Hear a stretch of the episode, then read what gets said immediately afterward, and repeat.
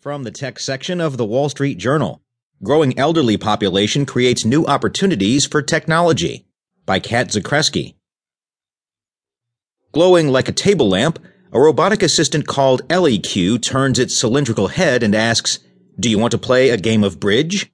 Investors are betting this prototype of a robot, unveiled by Israeli startup Intuition Robotics Inc. on Wednesday, can help elderly people navigate complicated technology. Blending a voice activated